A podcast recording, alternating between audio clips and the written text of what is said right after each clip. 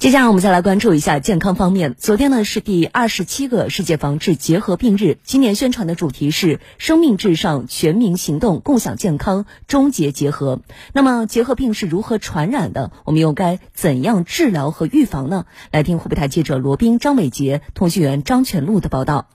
根据世界卫生组织发布的2021年全球结核病报告指出，结核病仍对全球的公共卫生造成严重威胁。估算2020年全球新发结核病患者987万 ,150 万人死于结核病。估算我国新发结核病患者数为 84.2 万，居全球第二位。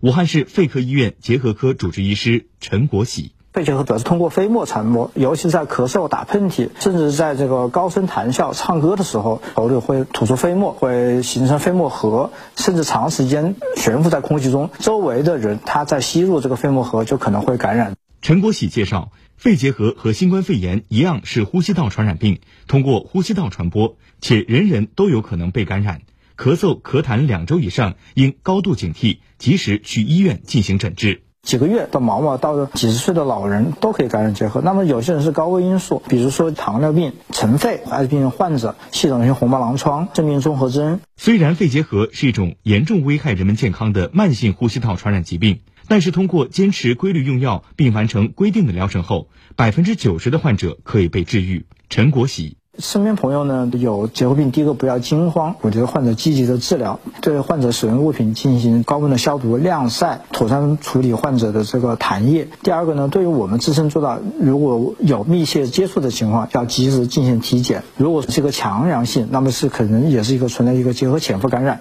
为助力提高我国结核病防治水平，实现2035年终止结核病战略目标，陈国喜呼吁广大市民应该积极行动起来，共同做好肺结核的相关预防措施。对于新生儿来说，完成卡介苗的接种是能够减轻儿童结核病的发生率的，同时避免了重症结核的发生。对于成年人来说呢，保持一个健康良好的生活方式，合理的饮食，选择适合自己的运动方式，增强自身的免疫力，并且做到定期体检。还有我们需要尽量避免到空气不流通、人群密集的地方去，家里的房间尽量保持适当的通风，改善我们的这个空气流通条件。